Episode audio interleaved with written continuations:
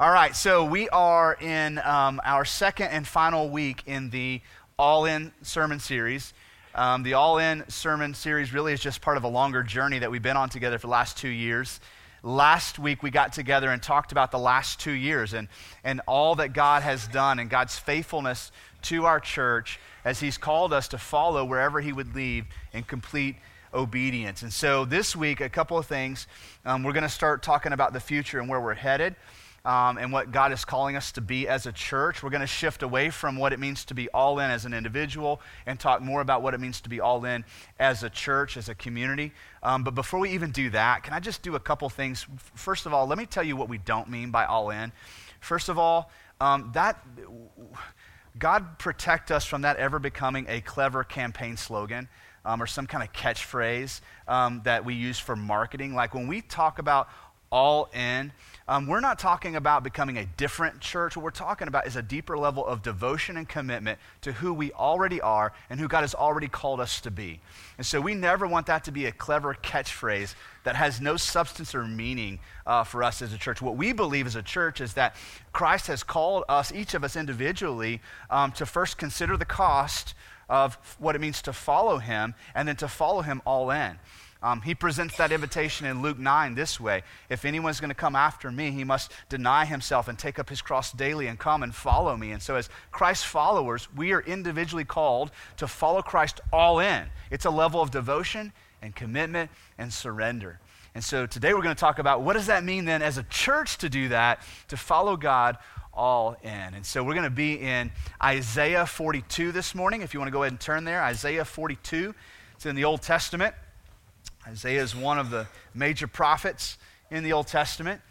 Um, I'll tell you a little bit about what we're going to be reading before we read it together. So, in the book of Isaiah, um, starting in chapter 42 all the way to chapter 53, the prophet Isaiah records four songs, and these are referred to oftentimes as the servant songs.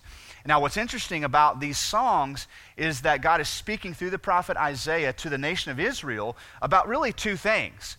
He's talking to the nation of Israel about his future desire for them. He's laying out a vision for them to become his servant on earth to the nations. But he's also talking about a specific servant who will come, a suffering servant that we read about in Isaiah 53, who will come and ransom, ransom people from their sins. And so, what's interesting though about these songs is God kind of moves back and forth between talking about the nation of Israel as a servant to talking about a very specific servant, Christ, who would come and die for the sins of the people. And what's interesting about that, as we see today, is that how that applies to Solid Rock Church, that um, what, how God compares us as a church to Jesus himself. And so in Isaiah 42, we'll start in verse 5 together. We read these words Thus God, the Lord, who created the heavens and stretched them out, who spread out the earth and what comes from it, who gives breath to the people on it and spirit to those who walk in it. So, thus says God. So, before God says anything else to the nation of Israel or lays out any future vision for them to follow in and to obey, he establishes again his identity and his authority for them. Right? Thus says God, the Lord, who created everything. So when we ask the big questions about existence, how did nothing become something? Right? Wasn't a bunch of nothingness out there colliding at just the right moment under just the right conditions, and then boom, matter happens. We know how that happened, right? Nothing became something because God spoke it with authority into existence. And then when we ask, well, then how did this matter uh, come together to form life? Was it this collision of just gases and matter and all the right elements on the periodic table coming together at the right moment, under the right conditions, and boom, there's an explosion, or boom, now we have single celled organisms? Well, God answers that question and says, No, I spoke life into existence. And then he continues on. Not only is God establishing his authority as the creator of all matter and all life, he says, Not only did I spread out the earth and what comes from it, but I give breath to the people on it and spirit to those who walk in it. At the pinnacle of God creating all that is, He created human beings and He set us apart and put His spirit and His image on us. Nothing else in creation bears the image of God like we do as his image bearers. And so God is establishing his identity and his authority as our creator before he lays out a future vision and calls us to it. Why is that important? Here's why that's important, church. Listen. If we don't believe this is who God is, we will never obey his commands. We will never step forward in faith and follow the future vision he has for us as individuals or as a church. Are you with me? Until we come to a place where we say, Thus saith the Lord. He's the one who created the heavens and the earth and all who live in it and set us apart as image bearers. Right? Because here's the thing He's going to call us to do hard things, He's going to call us to do things that don't make sense to us. He's going to call us to do things that, that will cause us to, to question whether or not we can pull it off. Maybe, maybe you heard this video clip on the Philippines and you thought, man, I really feel like I should consider going, but I couldn't afford it. I can't take off work. And all these reasons why you can't do it came to mind. Right? So, so we're never going to step out in faith and follow in obedience until we hear the voice, voice of the Lord as one of authority. And so God reestablishes his identity and his authority with the nation of Israel. And from there, he's going to lay out for them a future vision. First part of verse 6 says this I am the Lord, and I have called you in righteousness. I will take you by the hand and keep you.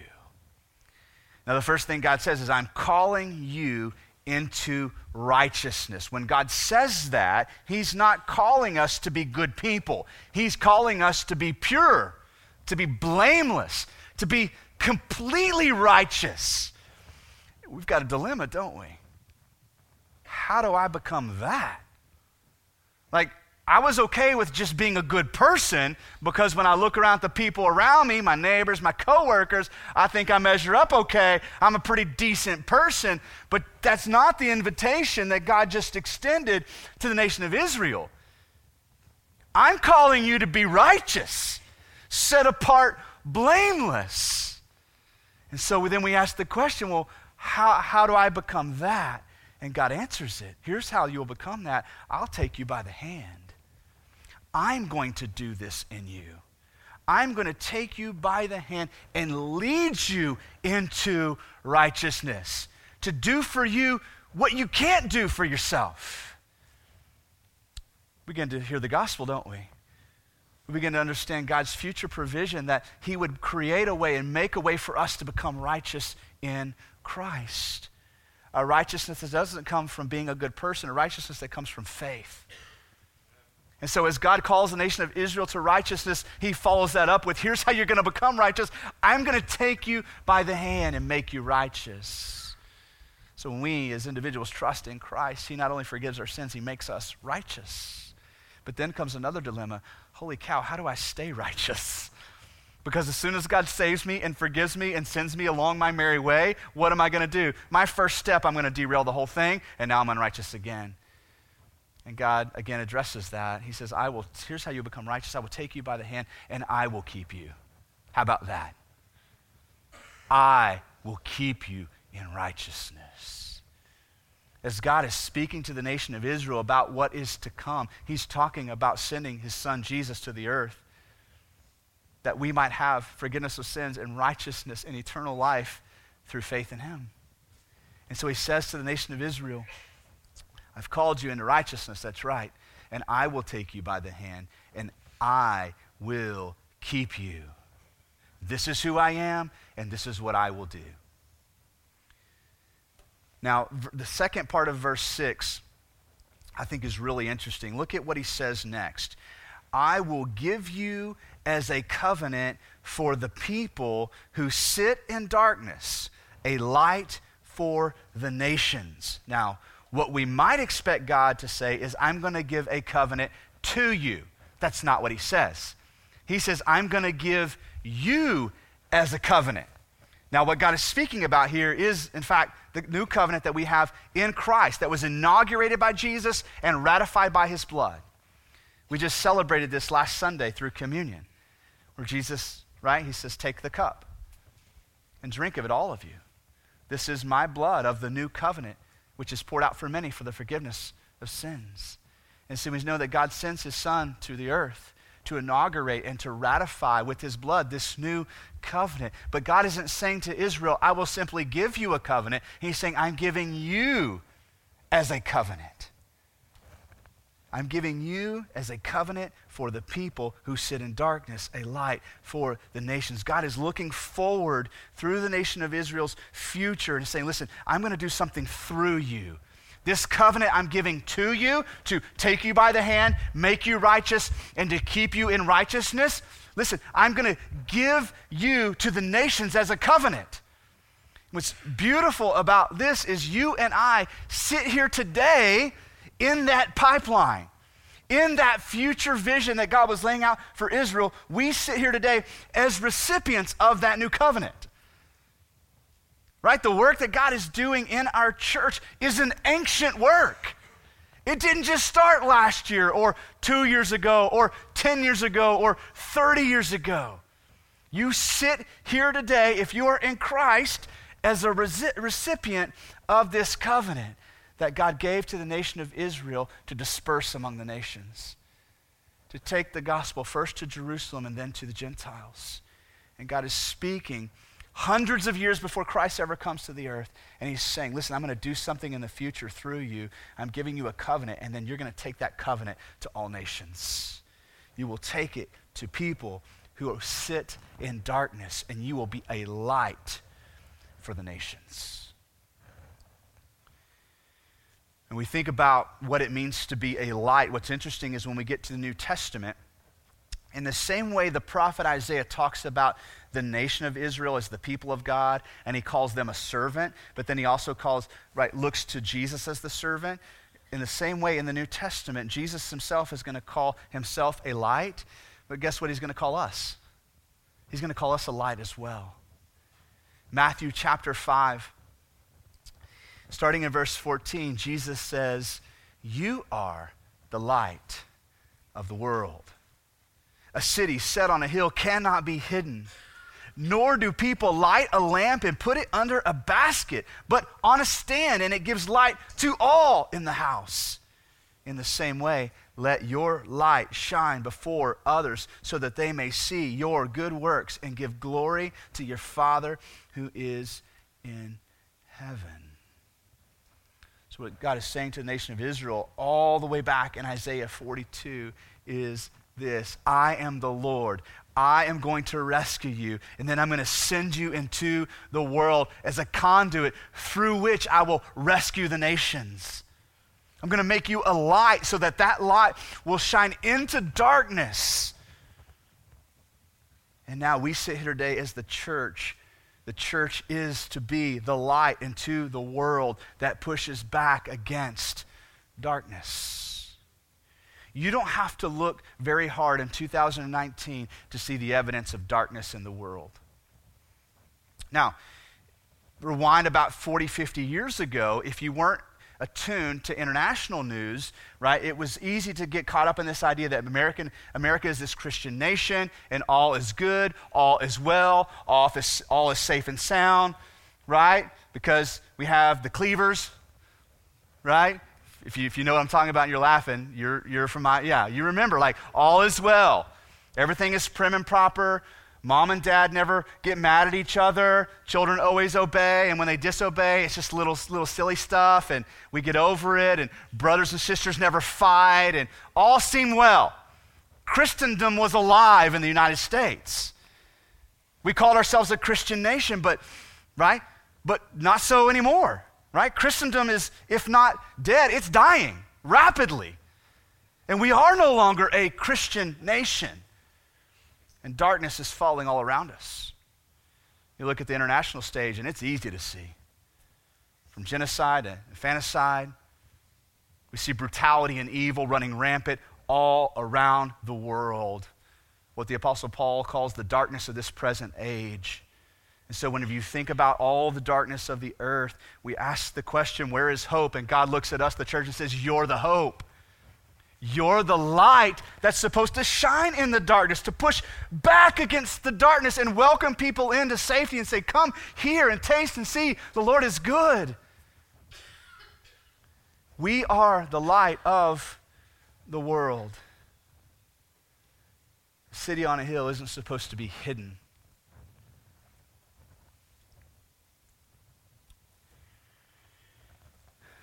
Verse 7 is one of my favorite verses in all of the book of Isaiah.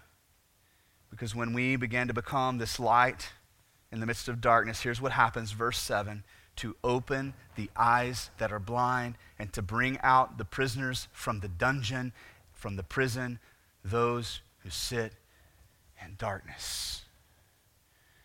God has sent Jesus to rescue, to rescue people from the dungeon, to rescue people from the darkness. The church is meant to be a place of rescue. Can we get that? We're supposed to be a place of refuge in this world, a safe haven, right? A place where people can come in and just take a deep breath and rest for a moment before we walk out the doors back into a world that is full of darkness. The church is meant to be a place of rescue where the light of the gospel opens eyes the eyes of the blind. The church is meant to be a place of rescue where the light of the gospel sets prisoners free. The light of the gospel is meant to provide a safe haven from the darkness of this present age. And when the gospel goes out from the church, the church becomes a beacon of hope that draws people in. Let me just, let me just share with you a, a small part of how this happens. How people who are sitting in darkness see, see the light of the church and then they come in. Here's some examples. When the people who are walking or sitting in darkness hear that they can be saved by grace through faith, they come and see. When people who are sitting or living in darkness encounter Christ's followers who are real and honest and sincere, they want to come and see. When people who are living in darkness see the compassion of Jesus in the face of his people and hear the hope that we have in Christ and his invitation, they come to see. What is this all about? What goes on at your church? You're real. I see a compassion in you that I don't know of anywhere else in the world where I've ever seen that kind of compassion. I see a, a, love radiating from your life for me, and you don't even know me. And that begins to draw people in.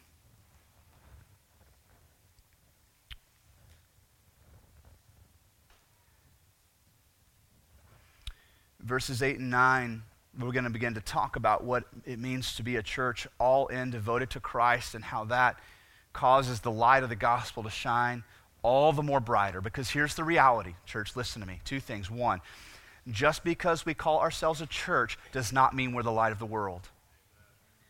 Okay? The steeple on top of this building does not declare this place as the light of the world. Those things don't bring hope. Buildings don't bring hope. People do. And so, as we continue in verses 8 and 9, God re- again establishes identity. I am the Lord, that is my name. My glory I give to no other, nor my praise to carved idols. Before the former things have come to pass, oh, behold, the former things have come to pass, and new things I now declare. Before they spring forth, I tell you of them. So God is saying to the nation of Israel, over six centuries before Jesus comes to the earth, I'm going to do something through you. Something that, that impacts the nations. You are going to become a light to the nations. I'm telling you before it happens, this is what I'm going to do. And so the question remains how do we become a church that is a light to the world? What is it that causes us to either shine brighter as a light to the world, right? Or to be dimmer, to shine less as a light to the world.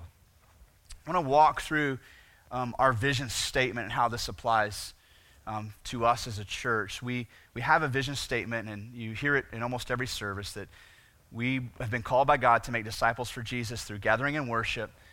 So we do here on the weekends, growing together in community, and then living the mission in our everyday lives.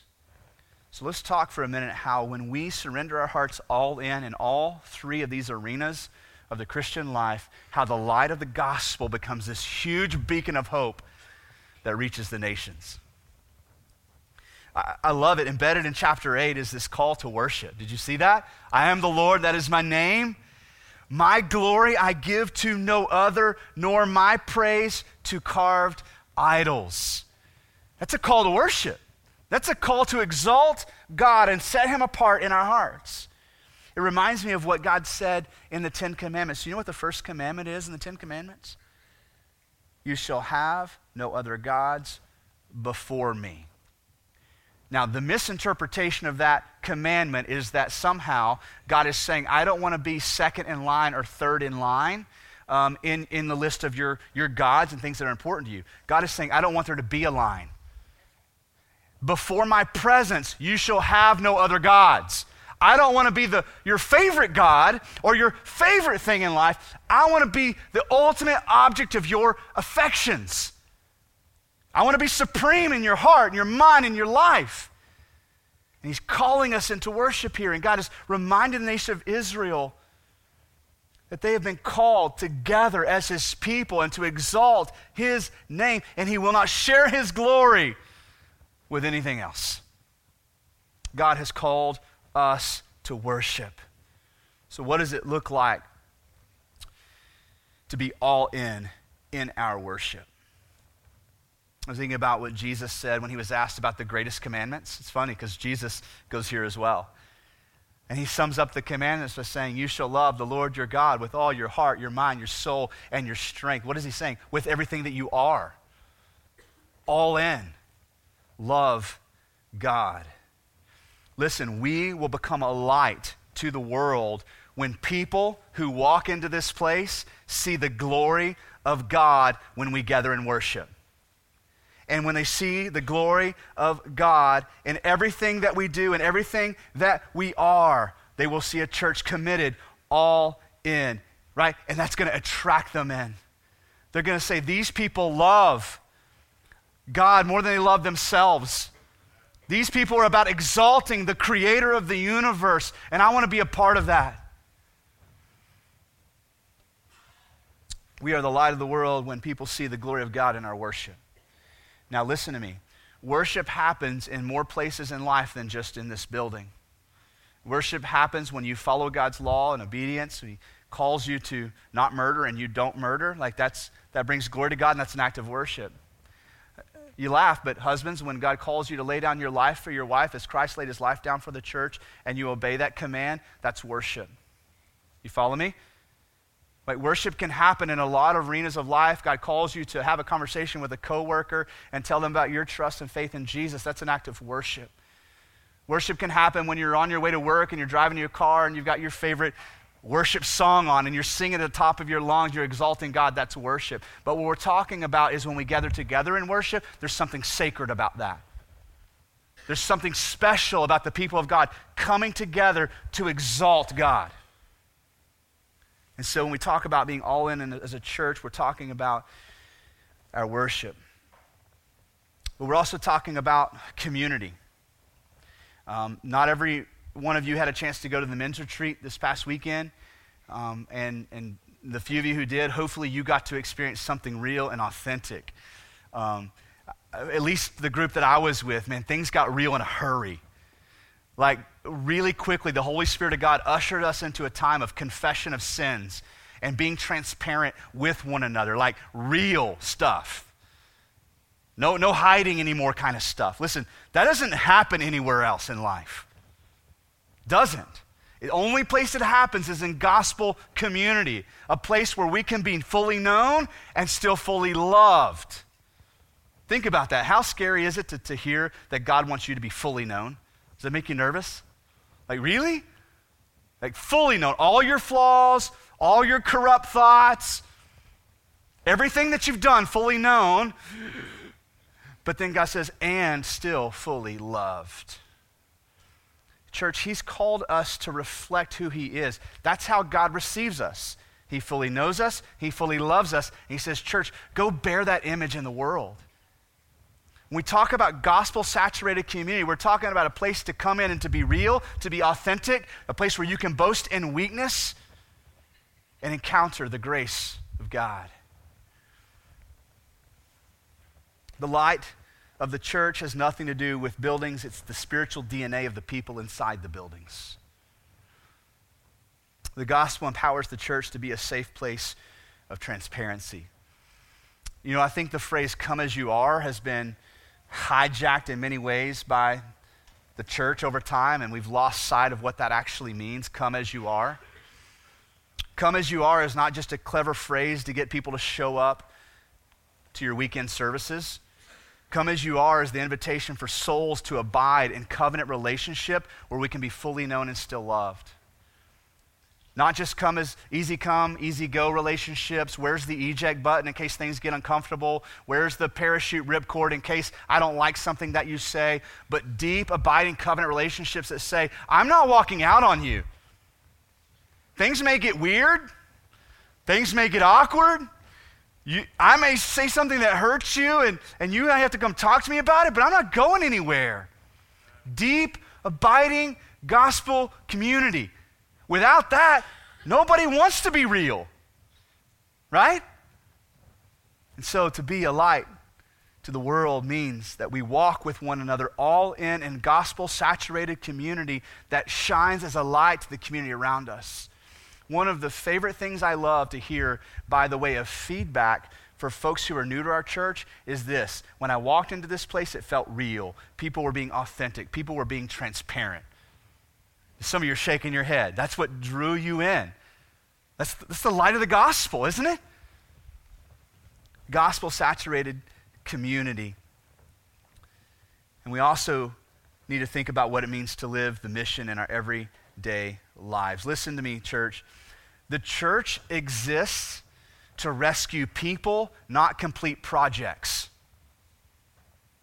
People are not projects, they're not events, and they're not trips. Mission is a lifestyle, it's not a trip we take. But wait a second, I thought we just heard about going on a mission trip. Yeah, here's what we're talking about. We're talking about the way we live our mission here in this life, just going to the Philippines and doing the same thing that we already do. Because if you think that mission is a trip, you're going to miss it. And, and people are going to become your project, your thing to do. Listen, church, people are the mission. Like, we've been called to take the hope of the gospel to people. And if people who are sitting in darkness are going to be attracted to the church, we're going to have to go there. Think about it. We can't just put up more banners down the street and hope that it calls people out of darkness. We can't do enough mailers to get people to come out of the darkness. You are the light of the world. Not this building, not the steeple, not the banners, not any marketing ploy that we could ever devise. God says, No, no, no. You are the light of the world. And if the light is going to shine into the darkness, you got to go there. And it's not a trip you do once a year, it's your everyday life. You and I are the light of the world. We live our lives all in, living missionally, intentionally, serving as the conduit of light to those who are living in darkness.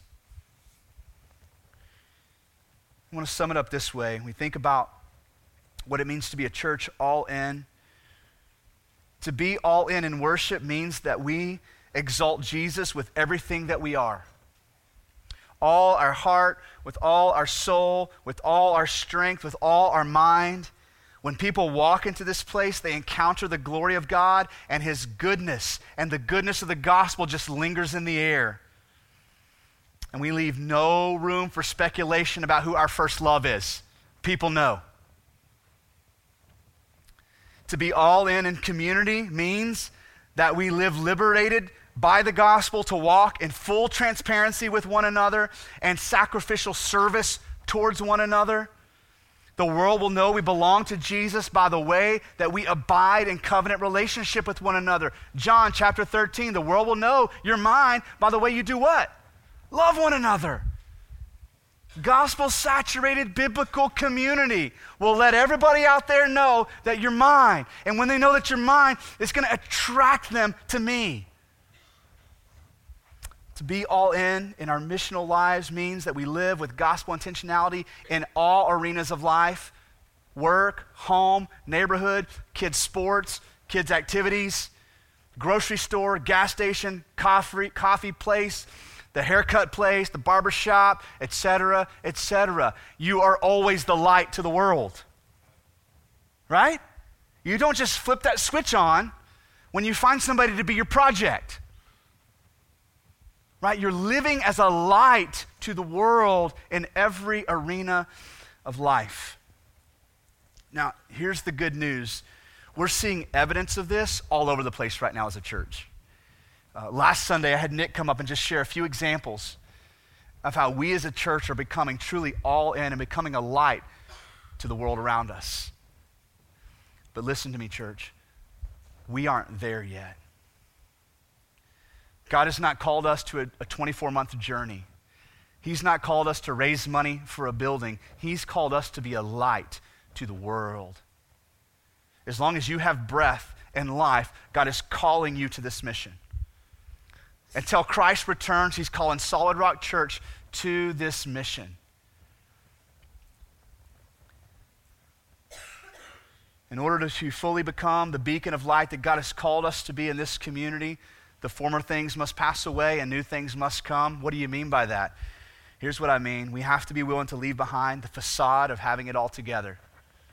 That does not draw people to the hope in Christ. Pretending to have it together does not attract people to Jesus. It might attract them to you for a minute until they realize you're phony, but it will not attract them to Christ. We've got to be willing to leave that behind. We've got to be willing to leave behind the masquerade of being righteous in our own strength. You understand how defeating that is to somebody who's in darkness? When we pretend like we have the strength within us to have it all together and to be righteous in our own strength, and then we look over at somebody in darkness and say, What's your problem? Get it together. You understand how defeating that is? You did not become righteous on your own strength. God took you by the hand, God keeps you in righteousness.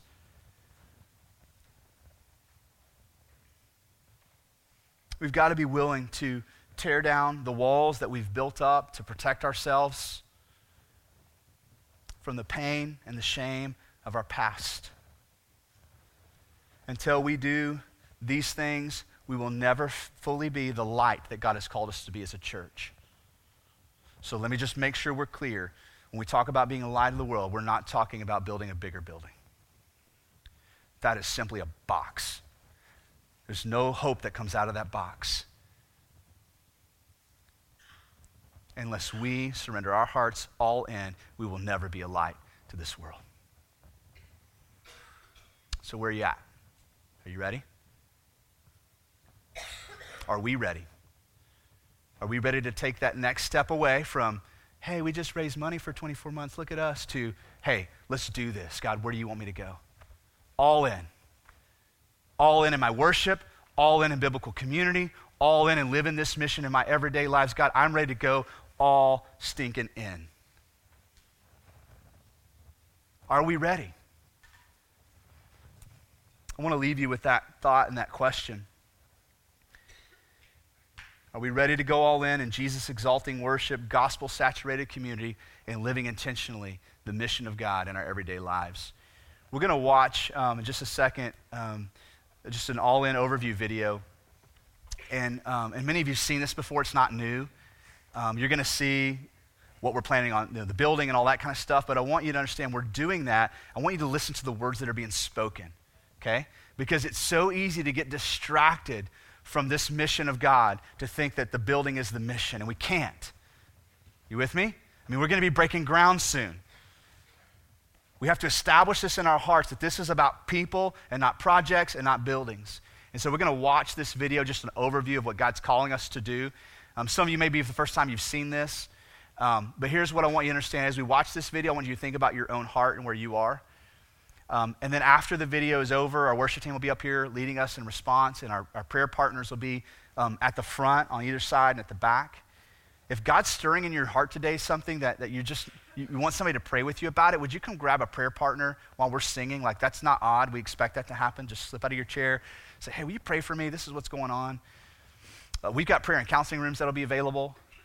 Um, you may be here today, and, and for the first time, you realize that you've been walking in darkness and you have not trusted in the hope of Christ. And, and so today is that day for you. And so I want to encourage you to grab a prayer partner and talk with them. Let them pray with you about what it means to trust Christ as your Savior and receive the forgiveness of sins that it can only come from Him. So let's pray together, and then we're going to watch this video and we'll respond. Um, Father, we thank you for this powerful vision that you gave the nation of Israel that you were going to send a suffering servant to bring a new covenant to the earth. And this new covenant would take people by the hand and walk them into righteousness and keep them there. God, we stand here today because we have received the grace and the goodness of Jesus. But God, we know that what you've done in our lives, you also desire to do through our lives. Father, each of us sits here today because you have drawn us into your church through the gospel. And God, I pray that we could understand our role now to go into this world and to be a light to the nations. So, Father, now as we watch this video, we think about who we are to be as your church, God, would you convict our hearts? Would you call us to surrender? Father, we ask for your spirit to move through this room, to convict our hearts, to encourage us, to heal us, to, to work in our lives. We pray all this in Jesus' powerful name.